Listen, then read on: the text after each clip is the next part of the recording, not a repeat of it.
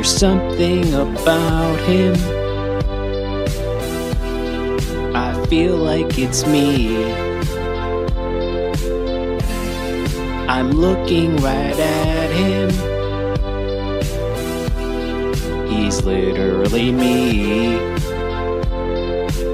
Welcome to another episode of Literally Him, a deep dive into Ryan Gosling's filmography. I'm your co host, Joseph. And I'm your co host, Emilio. Welcome back to another episode, everyone. Thank you so much for sticking through our middle or little uh, hiatus. But hey, we're back. Uh, you know, the holidays are fucking crazy. Work is fucking crazy. Getting sick is fucking crazy. But hey, Mhm. here we are. So, so I just wanted to, I just wanted to ask you, Emilio, how you doing? I'm doing good. Um, I'm kind of coming out of a some type of four day bender, which was not fun. Um, but yeah, I've had like a few days to recover now, and I'm back to normal. Do you like do anything to get you back after a bender? Like, what are some of your remedies to like cure a hangover? Um, well, I kind of realized that my hangovers don't last super long. I think when I wake up, it's when I initially feel it the most. And then around like three or four, it kind of pretty much goes away. But I just drink a shitload of water. Um, I kind of don't eat anything all day until like later on during the day. Maybe I have like a Gatorade or a hydration pack or something. Um, I just try to not have any interactions with people. I try to have like zero interaction throughout the worst of my hang- hangover, and then yeah, by like the evening, I'm fine and ready to drink again. Is this the longest you've gone drinking, like four days in a row, or have you done longer before? It was technically like one day of not even, not even like hard drinking. It was just uh, being out all night and staying up with friends and talking like all night into the morning. And then I had one full day of recovery. Then I had work. And then I, so I had like a few drinks at work. And then Sunday I had work again. So actually, Saturday I couldn't even drink that much, but I consider it because I did drink. Um, and then it was like a coworker's birthday. So we went out to uh, Echo Park. And then that led into a heavy drinking night.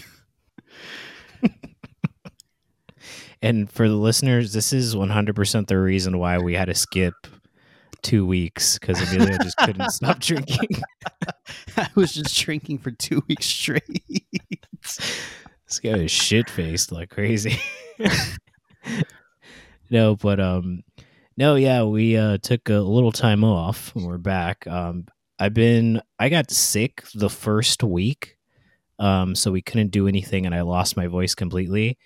And then as we were rolling into the next week, I watched the movie that we're going to review today, and so did Emilio. And then Emilio got sick, so we just kind of fucked up. But eh, whatever. We're back. now. Um, we back. Emilio, you've remarked to me several times um, that Kevin Spacey is your favorite actor, and especially after the allegations came out, you kept you said that you like him even more. yeah, I doubled down on that. I feel bad saying that. You- Of course, Emilio's never said that.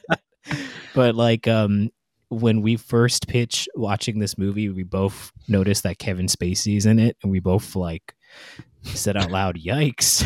but um, Oof. what is what is your like um what is your thoughts on Kevin Spacey as an actor and as a piece of shit human being?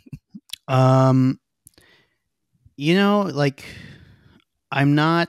I was never like super enamored by him. I mean, he was good in like the usual suspects. He's good in Seven.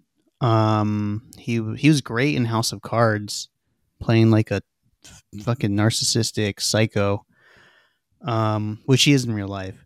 Um, yeah, I just like I wasn't like a super big fan of of him in general and then all that stuff started coming out and i actually remember watching a clip because i was watching a clip with jon bernthal He's an actor in like The Walking Dead, and he's in The Wolf of Wall Street. He's in a lot of different stuff. Uh, but it was for Fury, and or what they were talking about Fury because this was years later, and they were asking him about how it was to work with Kevin Spacey on a Baby Driver because he was in that movie, and they asked him like, "Oh, did you believe any of the allegations? Like, how did you feel about it?"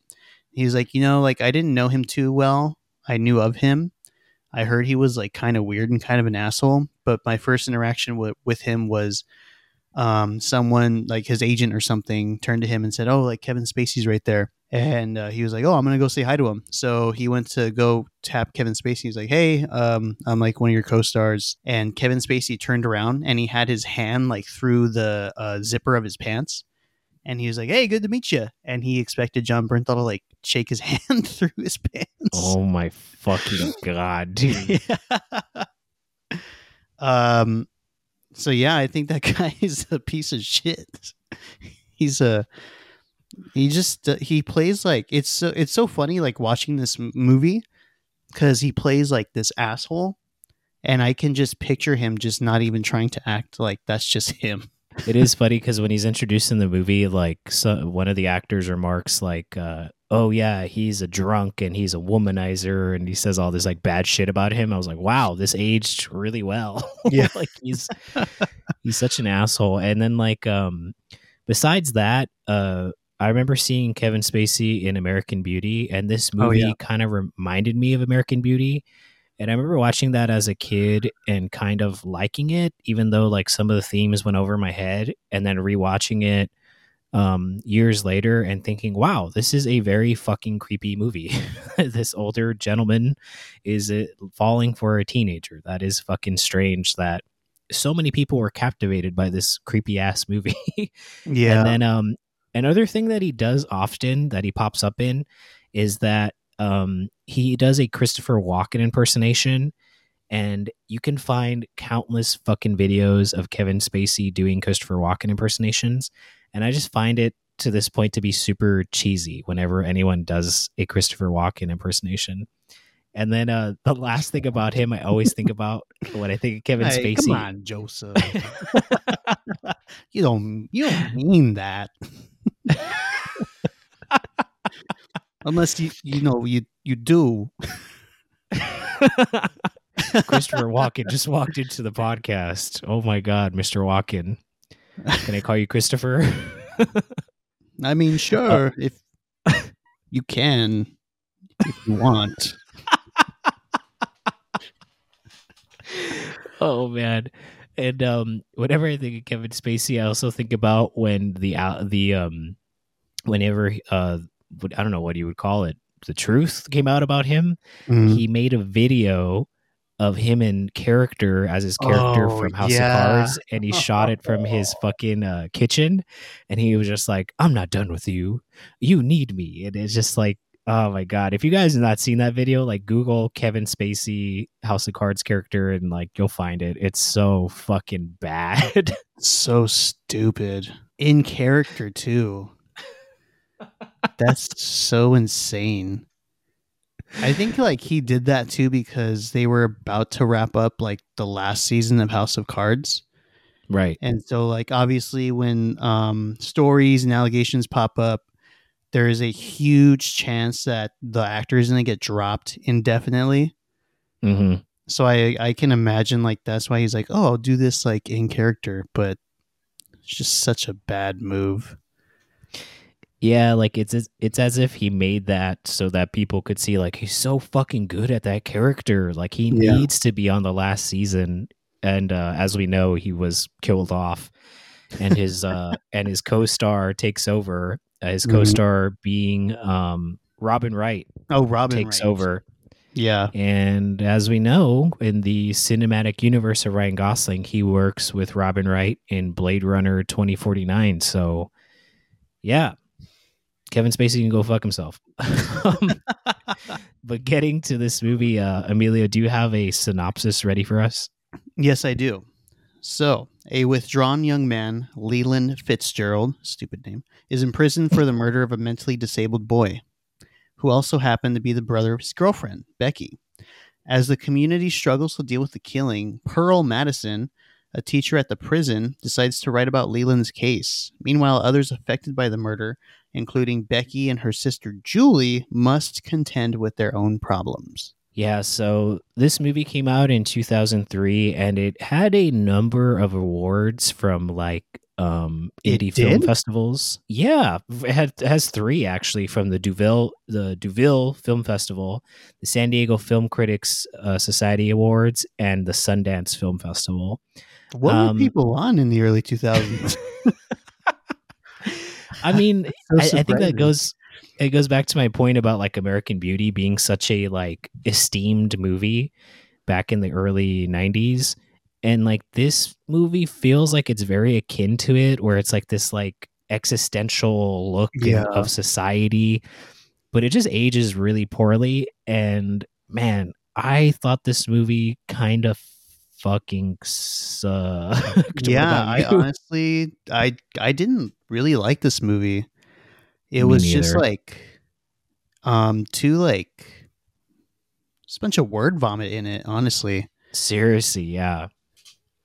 I think that's a great way to summarize it. They're trying to be so like deep in this movie and I really don't like it. Um we'll get to the scene eventually, but there's a scene where uh Don Cheadle and Ryan Gosling are talking and Don Cheadle tells like Ryan Gosling's character like, "Hey, um you're only human, you know, you made a mistake." And um Ryan Gosling's character Leland looks back and he goes, yeah, isn't it funny how people always say you're only human after you do something bad? And it's like, yeah, dumbass. When else are Yeah. you fucking supposed to say that? like, that's not deep, dude. You just sound like a fucking moron. to be fair, he is like playing what a seventeen-year-old in this movie. Yeah, but everyone treats him like he's so like profound in everything he says. So, uh, yeah, uh, honestly, like, isn't that me. so fucking weird? like, people are that. just pe- like, especially uh Don Cheadle's character is just so enamored by this dude. Even seeing him on the news, he's like, "There's something special about this guy," and it's like, "What are you talking about, dude? Like, he just killed somebody." Well, let's go ahead and get into it. So, um, yeah, so the movie is The United States of Leland. Um, I rented this on Amazon Prime, and as I was looking up clips of the movie, I found it 100% free on YouTube. what about you? How'd you watch this? oh, what? Yeah, I rented on Amazon Prime too. Damn it! It's it's like it's uh, in clips. It's like one out of 11 clips. But I do want to say Oh. for whatever reason on YouTube the audio is like way fucking better. On Amazon Prime the audio like was a little bit muddy.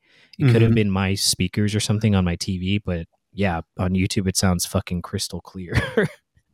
but um do you want to walk us through the opening intro? Yeah, so it's basically um we're introduced to like a park area and Leland is talking over he's like narrating but what he's narrating is uh shown that he just killed this uh kid and he stabs himself in the hand. And uh yeah, that was pretty much the opening. yeah, so um I don't really like the narration that Ryan Gosling is doing as the character Leland. Hmm. Um, I wanted to ask you, like, Leland is a reserved character that obviously has experienced some type of trauma that we get into in the film, but like his voice right off the bat was kind of annoying me how like soft and like timid it is and he talks like this. Like what did you think of his voice? Yeah, it was very like um it was like he was trying to do like a timid kind of like uh awkward teenager like oh you know I'm I'm kind of a little different. Yeah. I wear beanies. Yeah I'm a little different. We're, we're both just doing like a michael jackson impersonation right now. I'm a little different. I didn't know you- uh, i didn't that- know you were such such a good uh so good at doing impersonations. You have christopher walken michael jackson. Shimona. Uh, so anyway, uh, it, it, he kind of reminds me of like that clip from that Riverdale show with the, the one of the Sprouse kids. Oh yeah, where And he's like, I'm I'm weird. Uh, I can't I can't remember it for the life of me. yeah. Why do you think I always wear this stupid hat? No one wears a stupid hat or Yeah. something like that. I'm yeah. weird. I'm different. I'm not cool. This movie really- voice reminds me of. really gives the vibe of like someone you just met. Like if someone you just met was like, "This is my favorite movie, The United States of Leland," I'd be like, "Okay, so now I know that you're fucking annoying and stupid. like, this, this movie sucks. It tries so hard to be deep." So, um, we cut from Leland just kill, just uh, having murdered some random kid that we don't know who who he is. Um, we cut from him bleeding on the middle of the street to a shot of Becky. Becky is introduced, and Becky is played by an actor named uh, Jena Malone, and she is in her room. Um, you know, typical teenager in her room, but she's fucking shooting up heroin in the opening Yeah. scene. And then um, her dad abruptly walks in, and she like hides all her stuff, and she's like, "Oh, hi, dad. How's it going?" She just pretends she's reading a book. Um, and the dad asks about her brother, ironically named Ryan. This kid named Ryan is not Ryan Gosling. It's the the boy that Leland, Ryan Gosling's character, just murdered. Um, what did you think of the introduction to Becky in this scene? Dude, at first I was kind of like, "What the fuck is this chick doing?" And then I saw her put a band aid on her arm. I was like, "No way, no, she's doing heroin in the room. What the hell?" Not even like coke there. Or weed or something like fucking heroin. Are you kidding me? Like I don't know. Yeah, and then um, like we get introduced to the rest of the family. She has like uh, uh, older sister who was played by Michelle Williams. Um, Yeah. and then Michelle Williams' boyfriend actually lives with them. And this guy's actually been in a lot of like early 2000s stuff. Chris Klein. Yeah.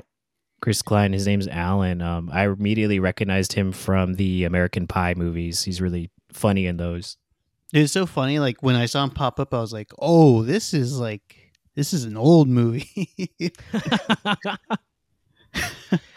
This is a he was all long time place. ago. Yeah, because he was all over the place back then. Um, but yeah, so it just it, like we get sh- there's kind of like so many little moving. There's so many little subplots going on, and there's so many uh little things moving like behind the scenes. I think I think the main problem with this movie is that there's just too many characters. and the pacing is all over the place because as we'll talk about in the movie they constantly fucking cut back and forth with no warning for uh to the past to the back to the present and it's back to the past to set up this like little snippet in time to explain something and it's fucking disorienting. Um so we get introduced to the rest of the family. It's julie like uh like emilio said played by michelle williams which is cool to see her Yeah, the movie with Ryan Gosling before Blue Valentine.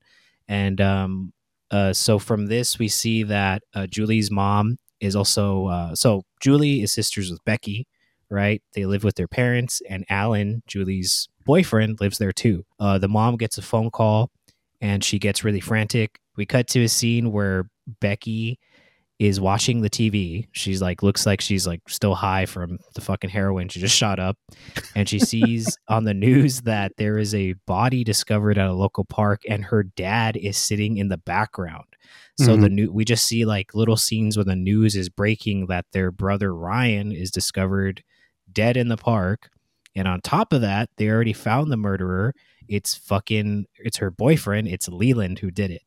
And then we cut to Don Cheadle being introduced. Do you want to uh, walk us through the scene where Don Cheadle's introduced? Yeah, so uh basically Don Cheadle plays a teacher in um I believe it's like a a jail or prison for uh minors. And he gets a call from one of his coworkers saying that oh you're gonna get a oh, damn, I can't remember the um the phrase they use. S S STK or some something.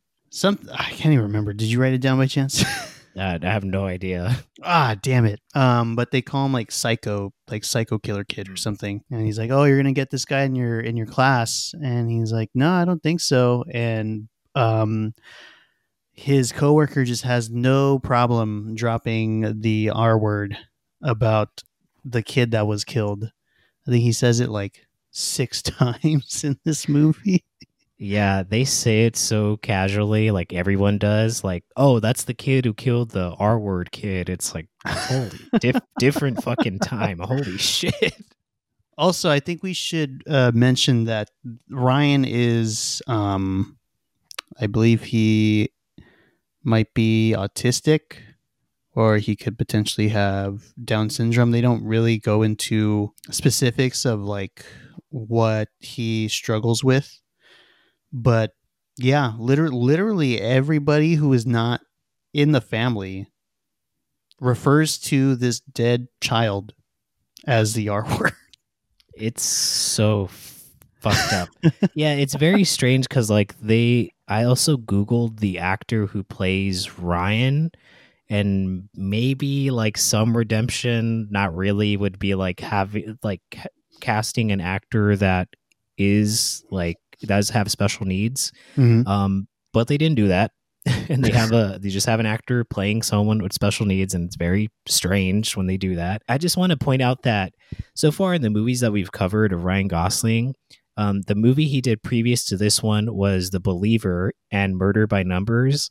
So like yeah, man, his career really took a weird trajectory, especially early on. Um, Yeah. because this movie is fucking strange, dude. Like I, I was really scared to talk about it because I don't even know how to fucking give a synopsis on it because it just uh, whatever. We'll try our best. yeah, it's uh it's weird. There's like a lot of um because there's like so many characters they have to flesh out like why like why they're doing the things they're doing. And but the whole time like we as the audience just want to know like why did Leland kill this kid? And like yeah. that's like the big that's also like the big question for most of the characters like they're all going through the motions of you know the family uh, like becky's family is going through the motions of you know losing the a son and a, and a brother and uh, uh, leland's parents are also dealing with the effect that or the fact that their son's a killer but it just doesn't really like do a good job of like you said like pacing that like showing how each character is affected by it i mean because there were some points where there was like a scene between um the becky's uh, sister and her boyfriend i was like why are we watching this like right. um there's just so much context that the movie's trying to set up and then there kind of is barely like a payoff at the end but it, it's just so convoluted. It's so convoluted in uh coming off as like existential po- poetry uh, well off from leland because leland's mostly the one narrating and leland is mostly the one talking. So it it's it's just all like like i said earlier it's just all word vomit like that's kind of what i got from it Yeah, absolutely. Like, um, it makes me once again not to compare it a thousand times to American Beauty, but like it reminds me of the character, the boyfriend who like films that fucking like trash bag that's floating in the wind. Mm. And when he's talking about it and he starts crying of like it's free and what all the movement, whatever, it just like I feel like executives saw that movie are like, let's make a movie about that kid and he murders someone. like, uh, okay. But and um, everyone uses the r word we got to have that in. um, and so we cut to the next day. Um, so Don Cheadle's character is named Pearl. We see that he works at the jail and he is the teacher for the juveniles that are in juvie. And we're also introduced to another character. Um, this character's name is Aisha, and it's played by a young Kerry Washington. Mhm. And uh, Pearl, Don Cheadle's character, obviously has like somewhat of a crush on Aisha. And later it's revealed that this pesky, pesky Don Cheadle, or uh, Pearl, I should say, um, has a fucking girlfriend in California, and he's flirting with a fucking coworker. Um, we're also told that th- via Pearl that uh, Leland's dad is a famous writer who he describes as a drunk, a prick, misogynistic, uh, and it's played by Kevin Spacey. and his name and Kevin Spacey's name is Albert Fitzgerald. Uh, do you want to walk us through the scene where Albert Fitzgerald is introduced? Yeah, so he's on a plane, I imagine heading to uh, go see Leland or to see what's happening to check on um, his ex-wife. I'm assuming, and he catches um, this older uh, older lady reading the paper, and you can see right on the front page that there's a picture of him, and it's associating Leland with uh, him because he's obviously his father. And he asks her like, "Oh, can I get the paper when you're done?" And she's like, "Oh, do you want like the life or the business?" He's like, "Oh, I actually just want the first page." And she, uh, but I'll he, but he he kind of like nicely says, "I'll look at it when you're done." And then she turns to him. She's like, "You're famous. Like, aren't you an actor?" And he's like, "Yeah, I was uh, in a musical about drunk pirates. I played P- Captain Morgan." And the lady's nice. like, and then he's like, "Oh, this guy's kind of a prick." she turns around. Yeah, he's a What he's a real fucking prick in this movie. He's a huge dickhead. I like that you remember that line because I was like scrambling to be like, what the fuck did he say? Because it was so stupid and I hated Yeah. it. And then even like I throughout the movie, he never goes to visit Leland. like he never goes to see his son. I don't even. I think he only meets up with like his ex-wife once. yeah, that's Um, right. Yeah, it's yeah. He's just a fucking asshole in this movie. But also, everyone knows he is. Uh, I think his his character writes a book about how America is shit, so he moves to Paris. I mean, I'm all for like American criticism, but not from that guy. yeah, so from the scene we see that Leland is in jail and he um we get introduced to another minor character who honestly is like not needed in the movie whatsoever, but it's in there and it's played by Michael Pena and his name's Guillermo. And um, the other time that um, Ryan Gosling works with uh, Michael Pena will be in Gangster Squad. And in both movies, they play very stereotypical Mexican people. He walks in, Michael Pena's character Guillermo walks in, and he has the most fucking stereotypical, like Mexican American accent, which I don't even want to do because it's just so like bad. But uh, you, Emilio, you're Mexican. You can do it. How did it sound? okay, if I must. hey, what's up, homie? What you in here for? yeah, so it's that. Yeah. And one of his lines is um he asks him like what are you in for and then like uh, leland doesn't say and he says something to the effect of like you white boys ain't to that ain't into that gang shit right And Yeah, it's a very like throwaway scene like he's not he's intense but he's not like a complete asshole to leland. And we see that uh like leland is in this jail and attending this school and pearl's his teacher. Um is there anything else you want to point out in this scene? Uh, the, the so I did want to not necessarily for the scene, but it kind of like builds up a scene prior to it. But Pearl has like this fascination with Leland, and he really wants to try to get Leland like one on one.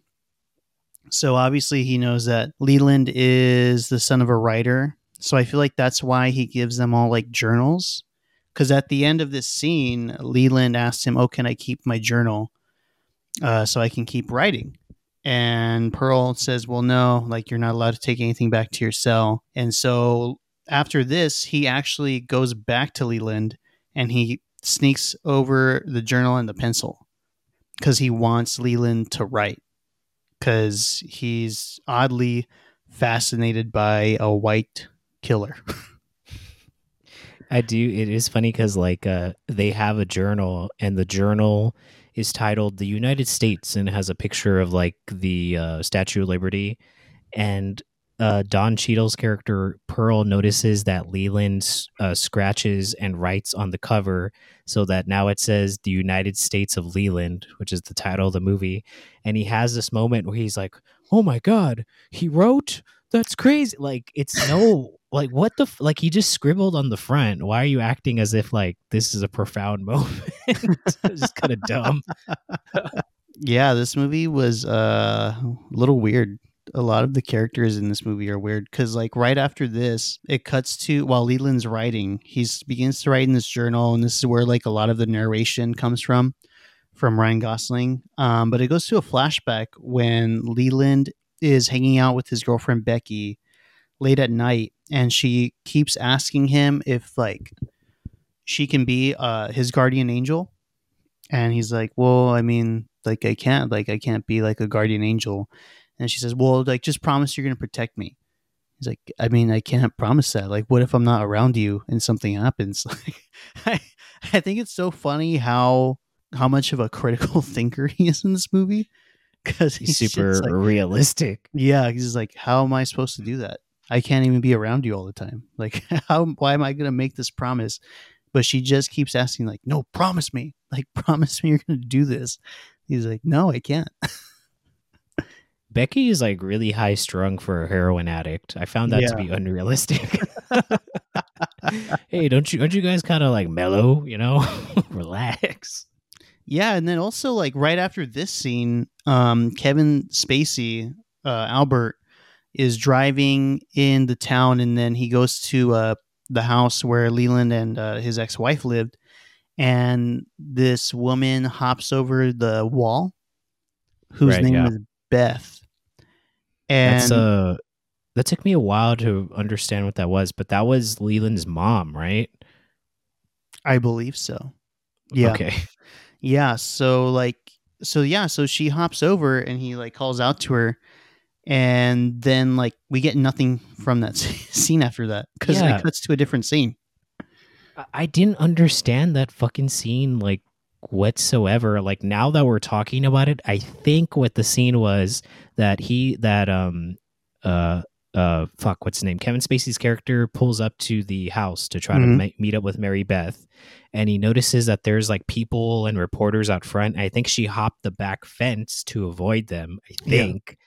but like watching it the first time i was like why is this so confusing this should be straightforward like why is this not clicking for me think the movie is just all over the place and it confused the shit out of me yeah, yeah, because even like so we get this scene where he's like, "Oh, Beth," and then like they see each other, and then it, boom, then it just cuts to something else, and it just cuts to like the scenes of Leland writing in his journal, and a lot more like narration, and um, a lot more like, "Oh, why is the world this way? I don't know. Uh, I'm gonna write in my journal. Uh, I just killed somebody." yeah, and then like, uh, so this, yeah, if you have trouble like paying attention to the story as we talk about it, do not worry about it. It is just so fucking tough. I but um, I, I genuinely had a hard time paying attention to this movie. Yeah, I like the only my only motivation in talking about it chronologically right now for the podcast is how much it frustrates me trying to put it together. but from the scene we, where he cut back to um to Julie and Becky's house, uh, their name their last name is the Pollards, so it's their it's their parents and uh and also Alan lives there. So Alan is there and he's like a really nice guy. He's uh once again he's Julie's boyfriend and he lives there and he's super cool, he's super nice. I thought he was going to be like a bigger like dickhead in the story, but he's yeah. really nice. But we see that he gets a piece of mail and it is an acceptance letter to the uh, University of Iowa, and it's for Julie. And they don't explain anything. This is a B story that develops later, but you can tell that Alan is like shaken up. And then from here, somehow we cut to a flashback, and it's when Leland and Becky first meet at a record store. Um, do you want to walk us through this scene? Yeah. So um, they're both looking through records, and Leland looks up at her and he asks her if she's okay. And then she turns around to see like this old man who's like ogling her, and he uh, walks away awkwardly. And she tells him, "Oh, like thanks for um, saving me from that guy." And I forget what he what Leland tells her, but um, he like they kind of like have like this little banter back and forth, and he tells her, uh, "Oh, I think you're really pretty." And she says, "Oh, like I haven't heard that word in a while. Like I've heard beautiful and like stuff, but not pretty. Like oh, I like that word." And I guess that's where they form like their relationship. That's yeah. I I, I I just remember seeing the scene, and if I was younger, I think that this movie would really stick with me. And that's one line that I find really stupid now when she's like, I like that word pretty. People only call me beautiful. And if I was a teenager watching this, I definitely would have uh, remembered that and thought, like, when I, whenever I'm going to flirt with a girl, I'm going to call her pretty and not beautiful because that, that, that she'll like that more. Like, On your notebook, just Yeah. call girls pretty. daily reminder. Um, yeah, so a number of things happen from here on out. So um, Pearl hooks up with his coworker Aisha, who's played by Kerry Washington, and like we said before, he has a girlfriend back in California, so he's kind of a fucking asshole as well. um, we see that Becky shoots up heroin with some guy, and this guy is obviously her ex-boyfriend because he like keeps hugging her and is like i missed you. Oh my god. Like i'm glad you came back to me and it's very awkward and she gets high again. And then um from here we see that becky's dad also gets a gun Mhm. and fucking um I think it's this scene where Leland is being transported into the courtroom. Maybe this happens later, but uh Becky's dad is waiting outside and it looks like he's about to pull out the gun to shoot Leland, but he like decides to bail on that last minute. Um yeah. what did you think of that Uh, scene? Dude, I mean, what do you do? You think he should have shot him? um I would have been in the courtroom like, do it. fucking put me out of my misery. This movie sucks. uh, I don't know. I, I mm, maybe to make the movie more interesting, you probably should have. it just ends right there. Um, but yeah, I, I actually I th- I thought like maybe he would have attempted to shoot him, and then it like maybe it would have brought more like uh what's the word? I well I, I guess more like excitement toward the film because I mean in between like all this stuff going on uh there Pearl and Leland begin to have uh, one-on-ones which Pearl is not supposed to even be having because the uh, uh what's the name of people who are in charge of prisons Uh, fuck. assholes The Warren. War- Warden. the- yeah warden the warden Warren. their whole name Warren so the warden tells him like i don't want you having one-on-ones with this kid like he you can't uh but pearl continues to do so. And like through these one-on-ones leland pretty much tells him like how he sees the world. And he sees the world as he's very very pessimistic.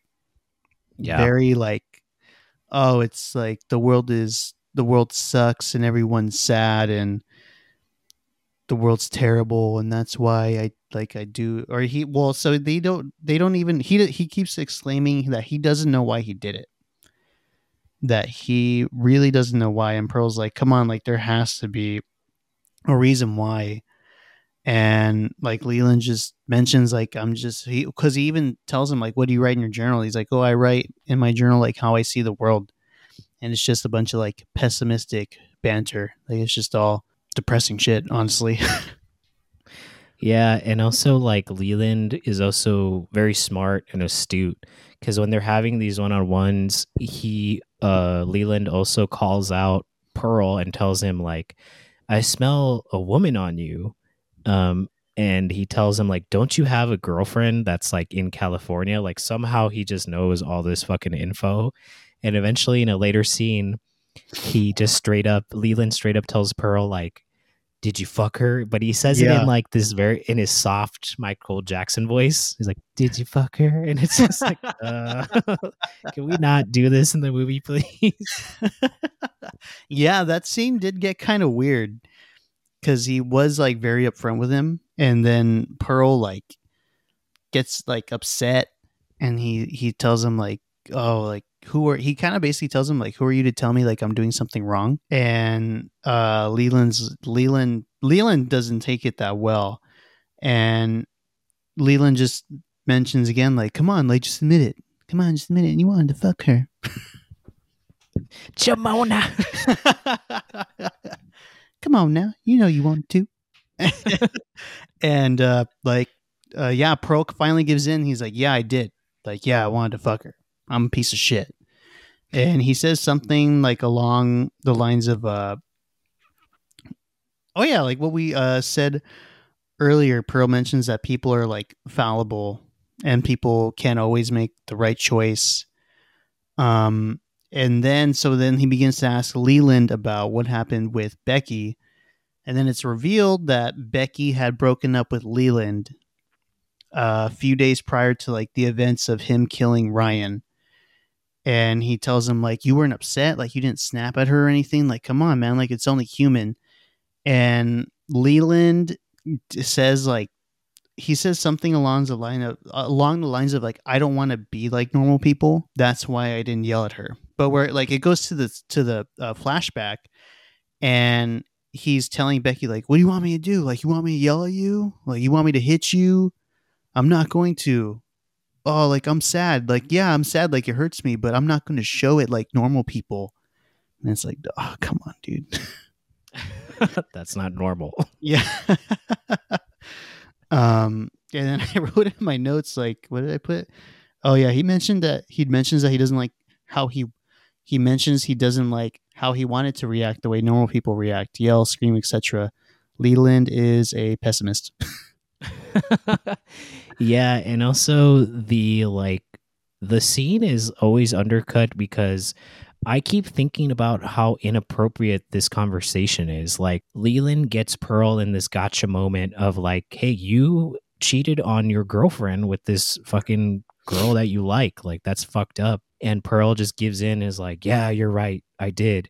And then they have this heart to heart of like, see, we both fucked up and like mm-hmm. we both can be redeemed though. But at the same time, it's like a teacher is telling a student, yeah, I fucked this girl. Yeah. And, like, it's just so like, you shouldn't talk about that stuff with kids. like, it's just so fucking strange. Yeah. And then like, so we did kind of like skip through a lot because there's a there is a scene where Pearl sits down with Albert. Like he can find mm-hmm. like Pearl finally gets to sit down with his father, and he begins to ask his father questions. And Albert puts together that Pearl uh, wants to write a book about Leland. Right. And he's like, oh, okay, so you're at chapter two now. And Pearl's like, huh? And he goes, You're talking to me. You're talking to the father of the killer. That's chapter two, right? You want to write a book about um you want to write a book about Leland and he gets upset. He tells him like I don't want you uh, exploiting my son while at the same time he didn't even go to visit him in, in yeah. jail. Really um, fucked up. Yeah. And then so like right after this, um, there is a one on one that Leland and Pearl are having, and Leland mentions that he never saw his father since he was six. Yeah. And Pearl is taken aback by this because he said, Wait, I thought you went to um, Italy with your father. And he says, Well, no. So every year my father would send me tickets because he moved to Paris. He would send me tickets to go visit him. And in doing so, there was one time when he was a little kid that he was catching a uh, connecting flight from. Oh, fuck, I don't even know where this movie takes place.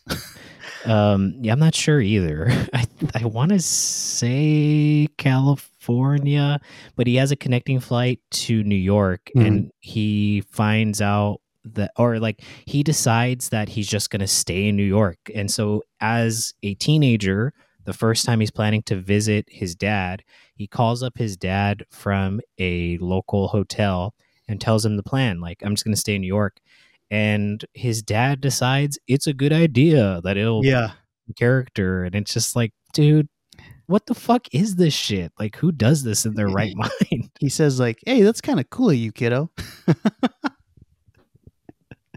Gives me more time to be misogynistic. Good idea son. Gives me more time to uh touch up on men out here in paris and so and like the crazy thing is is that leland mentions like oh yeah so no hotel felt comfortable with giving me a room which i mean makes sense but that also sounds like insane because basically they're gonna throw this kid out in the street which is exactly what happens so leland yeah. goes to a movie theater and he's like oh maybe i'll just hide out in here for a few days And this family who's watching a movie next to him notice his duffel bags and they invite him over to stay with him, which is uh, also kind of insane. uh, at the story like I, I think if if someone went in to get like a punch up or like some type of critique i think the number one critique of the story is like too unrealistic Yeah. Yeah, so this family uh, takes him in, and they're very wealthy. And he basically stays with them, and he mentions like, "Oh yeah, their daughter tried to kiss me, but I wasn't into it." And he talks about how he looks into um, the mother, whose name is Mrs. Caldwell, I believe her name is i think their their last name is uh calderon Calderon. Yeah, that's right, Calderon. And um, he says he mentions like, oh, the city of New York had like this electricity, and I didn't want to leave. And then he mentions like every time I looked into Mrs. Calderon's eyes, I saw this electricity.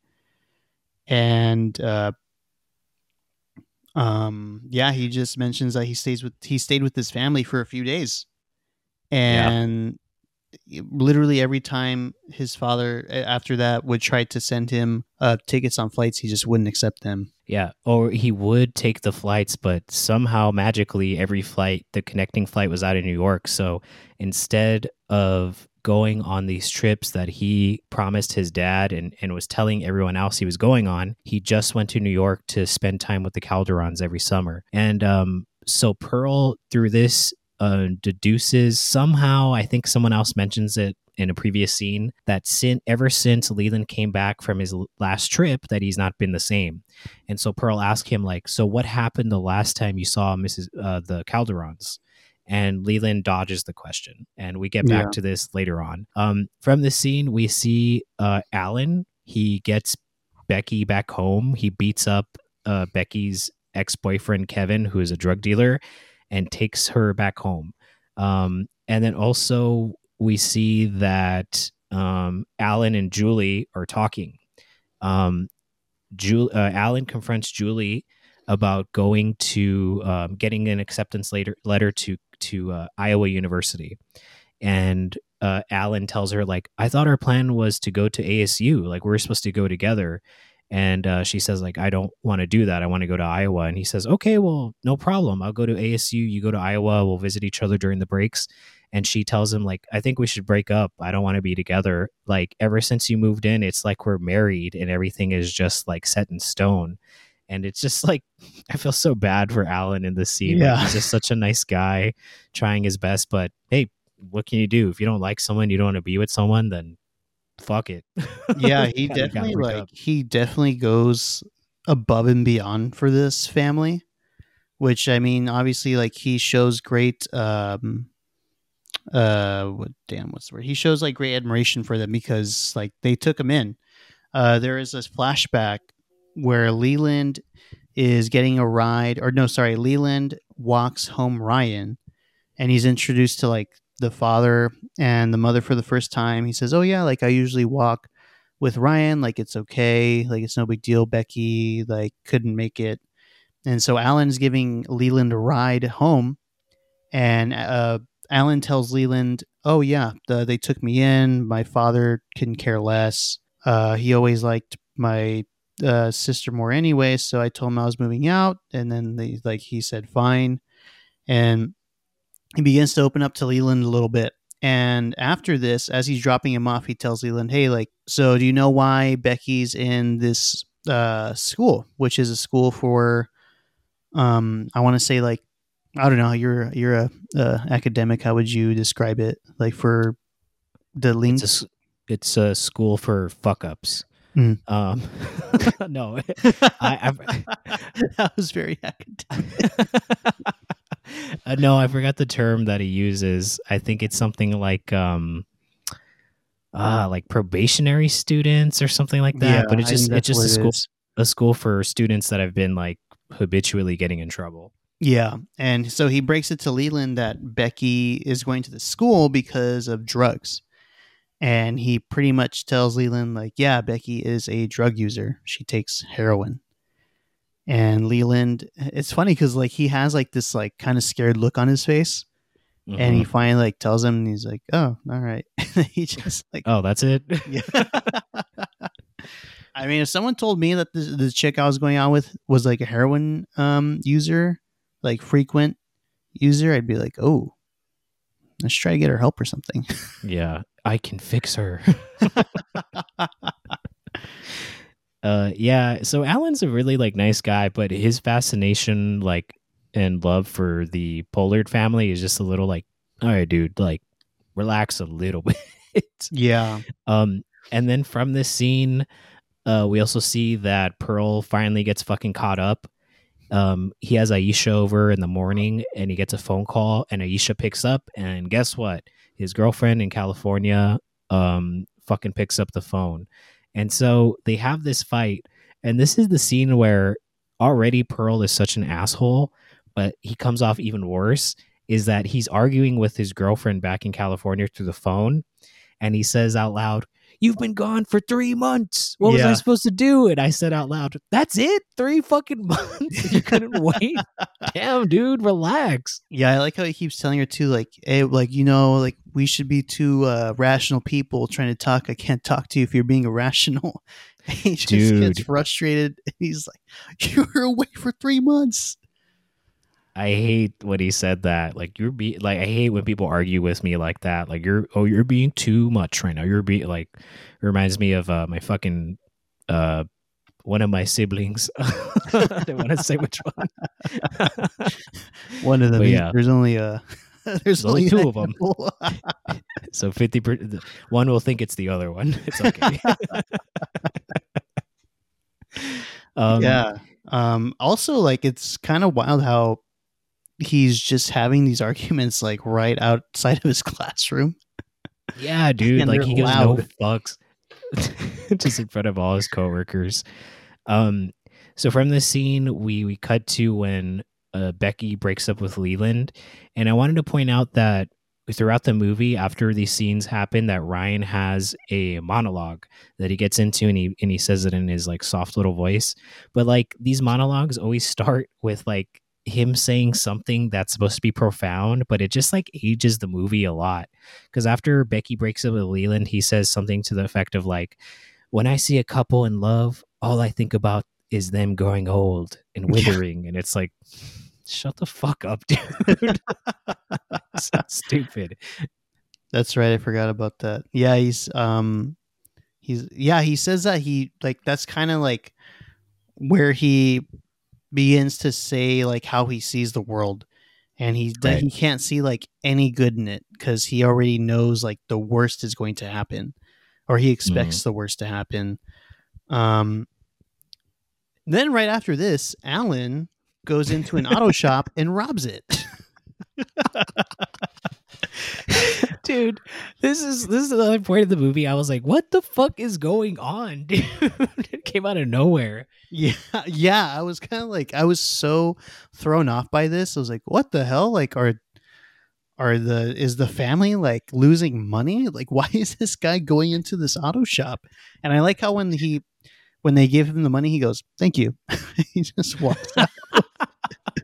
yeah i like i love the two actors uh, that are playing the mechanics that are getting held up because they show like a lot of fear but when alan leaves uh the ba- one of the the mechanics Oh, in the yeah. back is like he's like whoa what the hell was that about Like, Yeah, just so, yeah. like, Like, what the fuck was that?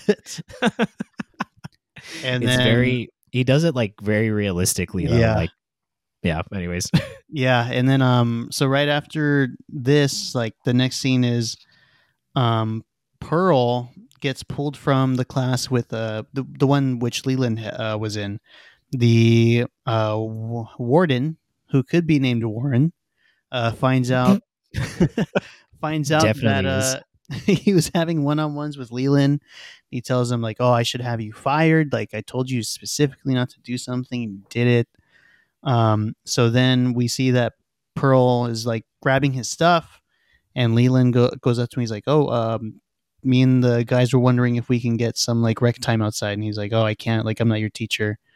He goes, "Really?" He's like, "Oh, maybe I'll." Well, he says like, "Oh, maybe I'll see you tomorrow." He's like, "No, like I'm permanently not your teacher."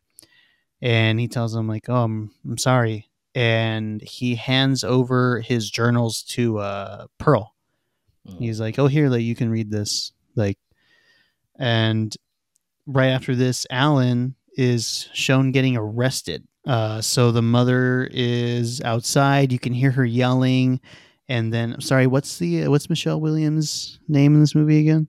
Uh, Julie. Julie. And Julie runs out, and they watch Alan get put in this car, and he tells he looks back at them and he tells them, "I'm sorry, I was just trying to figure out a way to get out of town." Yeah, and then I was very confused at that point and just like, what the fuck was he trying to do? Um, so then that happens, and then from this scene, we also see that uh, Albert and Pearl have one last one on one, and Pearl really like lays into Albert, telling him like, "You're a fucking deadbeat. You did nothing to help your son. Like, you think I'm a piece of shit because I was trying to write a book about him. Like, you're here also trying to get your next story. Like, you're a fucking asshole." Yeah. And so um Albert tells him like he, I think he gives him like permission to write the book and he tells him like yeah good luck with that. I can't wait to pick it up next to the uh checkout aisle or some shit. Yeah. and then um he tells him like this is the reason why you'll never be a good writer because Pearl tells him like to go fuck off and he's not going to write the book. So he says like this is why you'll never be a good writer. And then Pearl retorts with no this is why I'll never be a bastard. And he walks away and I thought it was shitty line. yeah. Um I think it's it's also like like fair to mention that um yeah, Leland definitely had a pretty fucked up like upbringing cuz yeah, at this point like I was mentioning earlier, his father never goes to visit him. mm-hmm. He never really tries to confront or uh come sorry, confront uh comfort uh Beth who's Leland's mother. And uh, I believe that Pearl was kind of on the money with that. Like, uh, Albert was just there to kind of just collect information, and he probably would write a book about Leland. And he does to the effect, Albert does admit, like, you know what, like, I know I've done like some fucked up shit in my life.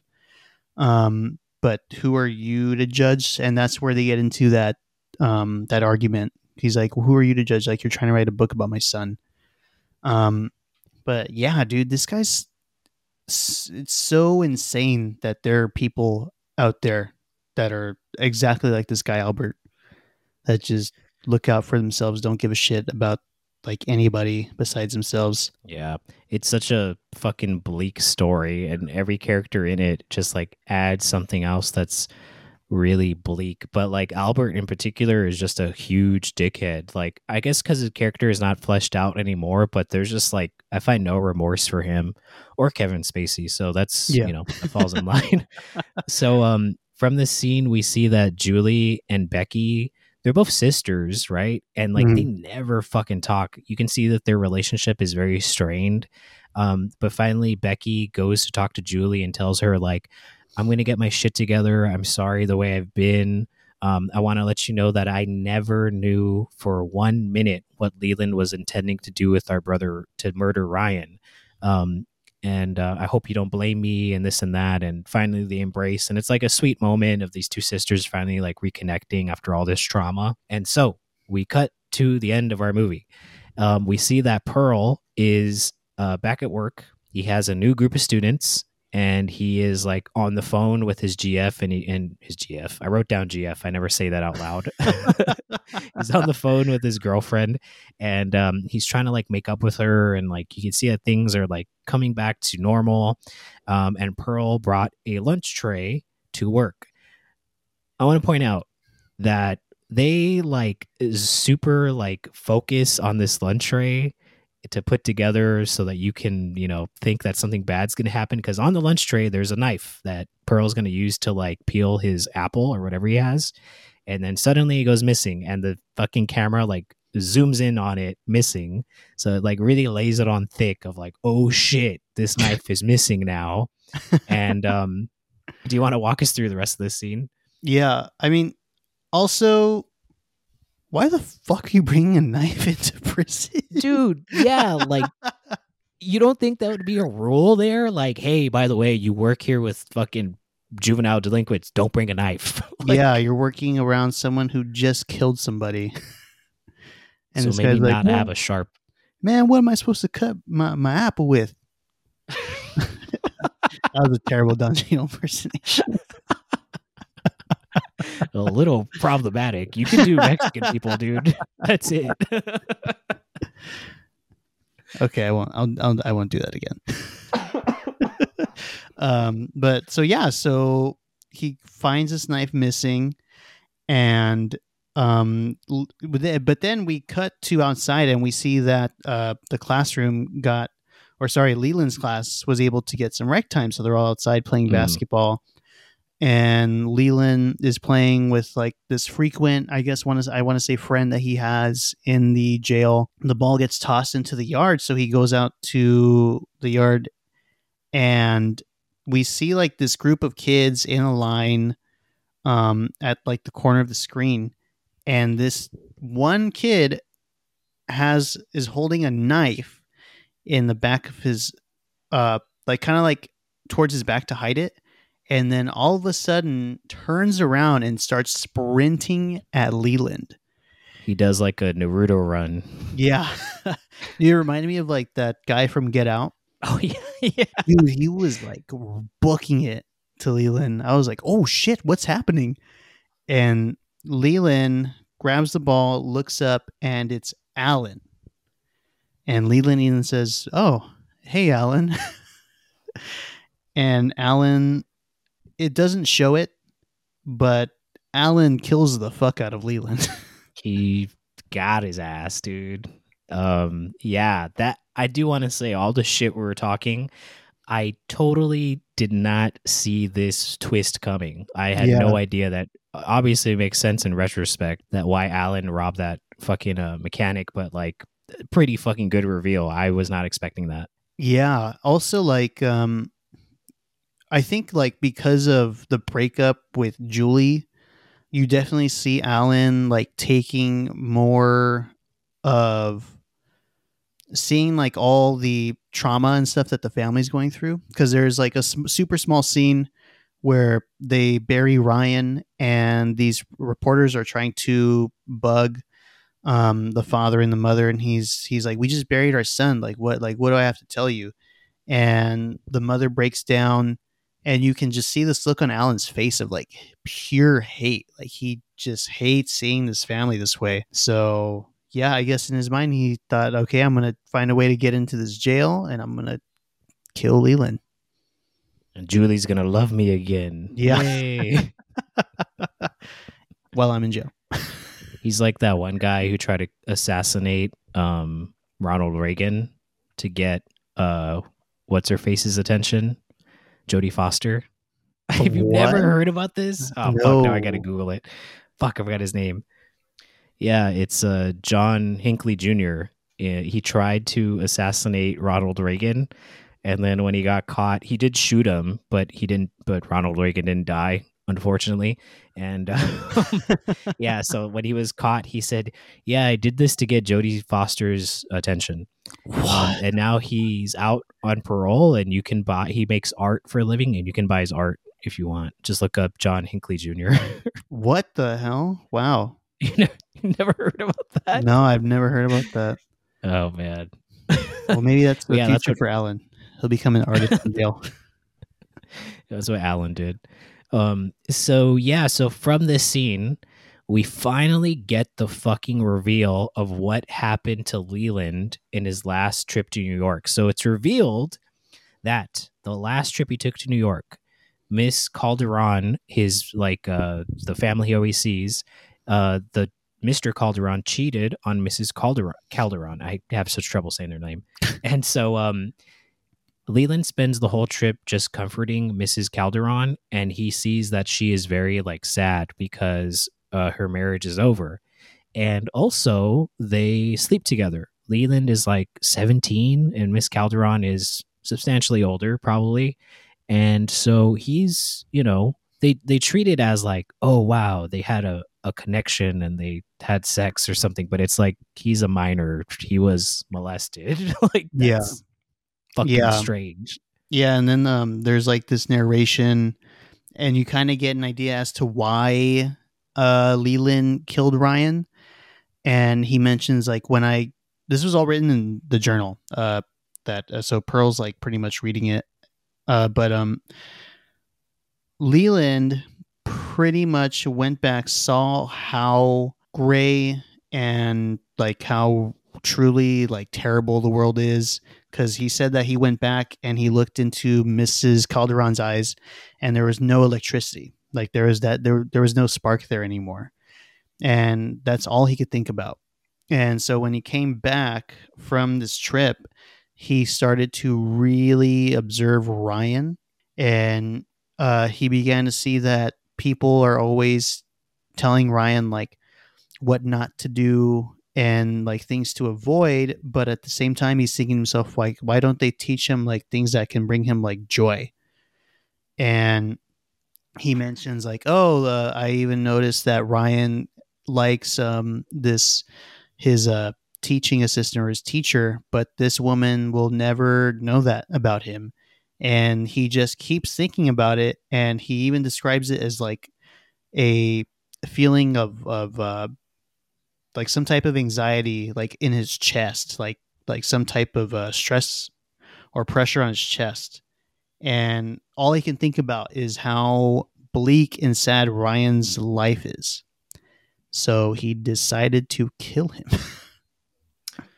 So yeah, the ending is that our main protagonist Leland was molested. He comes back depressed and decides to kill a person with special needs.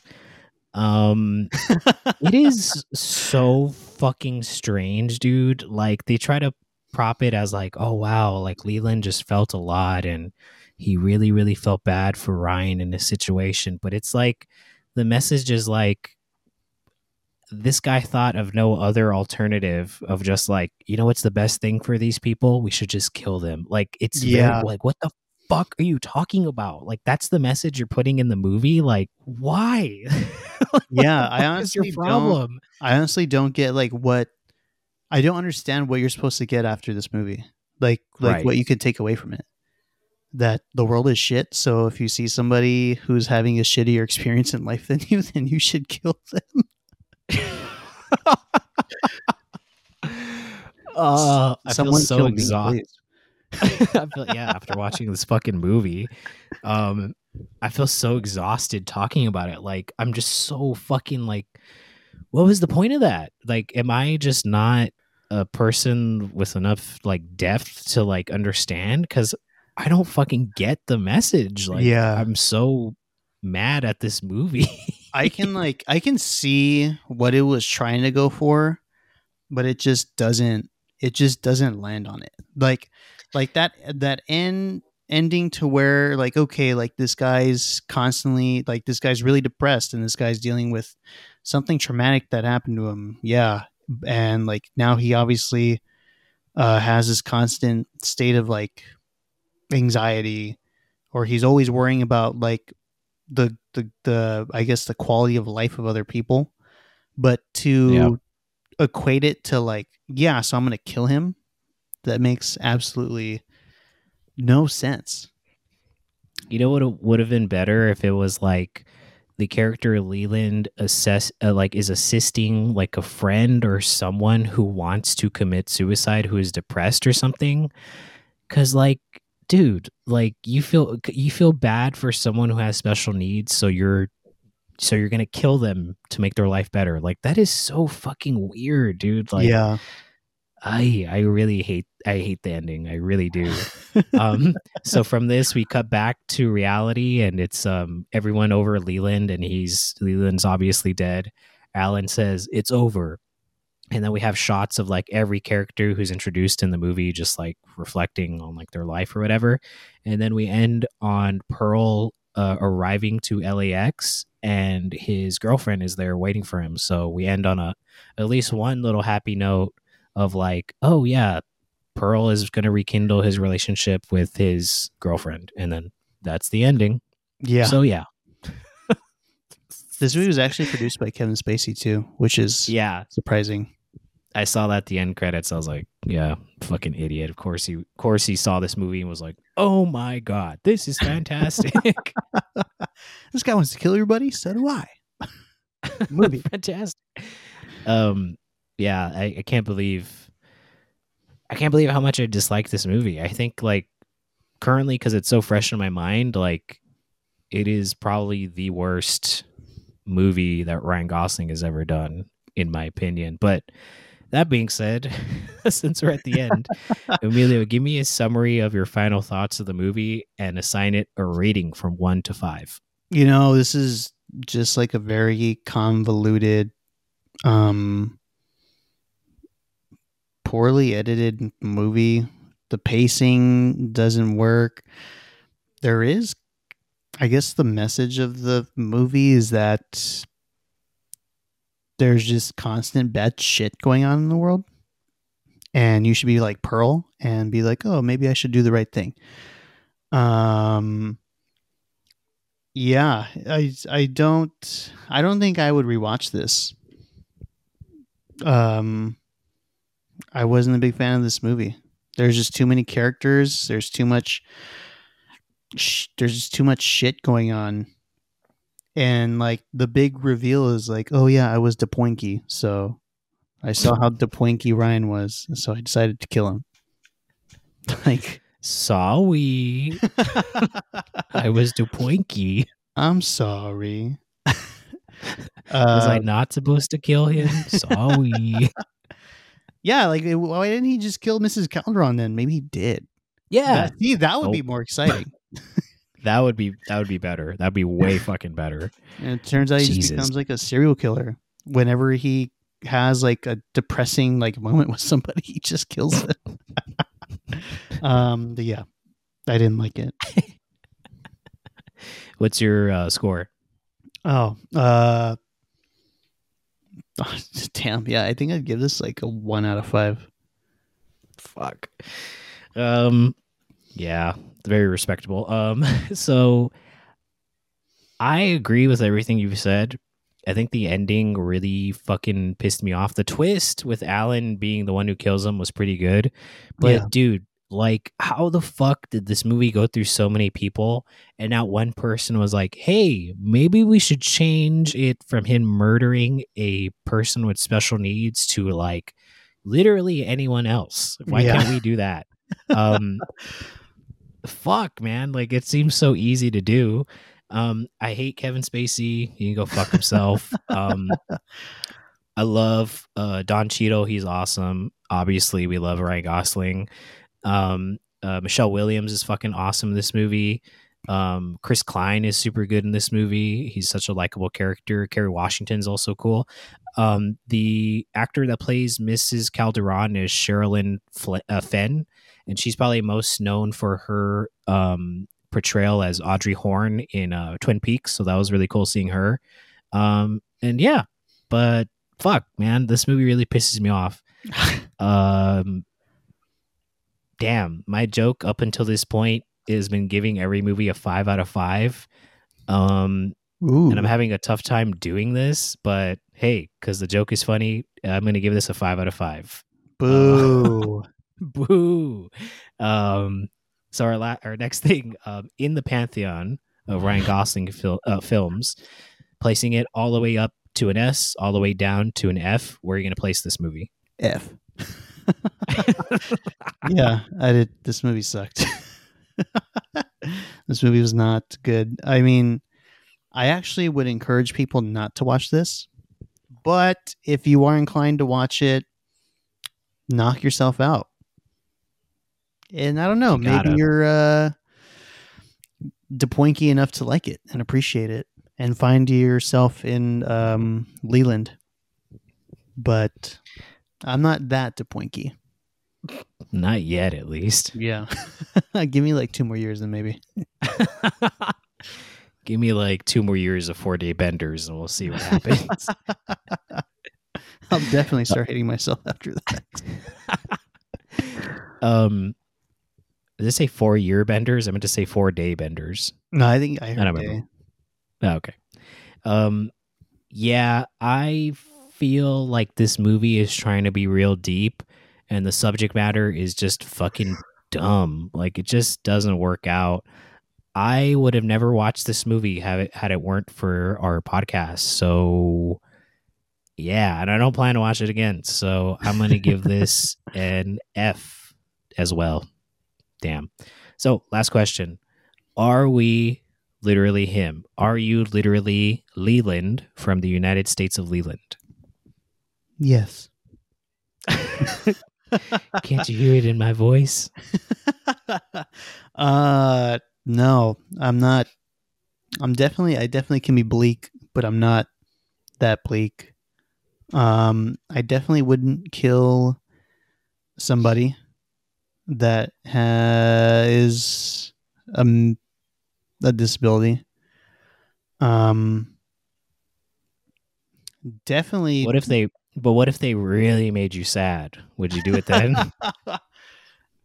I mean if I had to then. Shit, I hate being sad. Yeah. I don't like seeing people sad, so might as well just kill them. uh yeah, no. I don't see any quality I don't see any trait in this guy where I can be like remotely like him. We both have long hair right now. That's about it. That's true. yeah, I feel the same way. Like, this is a character like Leland is all right. It's just the the the justification of killing the character Ryan was just really pissed me off, and I really dislike it. Um, do I have bouts of feeling like I'm sad? Sure, yeah, but to this extent, no, never. So yeah, I'm literally not him. Damn. also, they use that that word in here a lot. Way Use too our much. word way too many fucking times. It's really bad. All right, everyone. That'll do it for our episode. Next week, we will be watching Song to Song.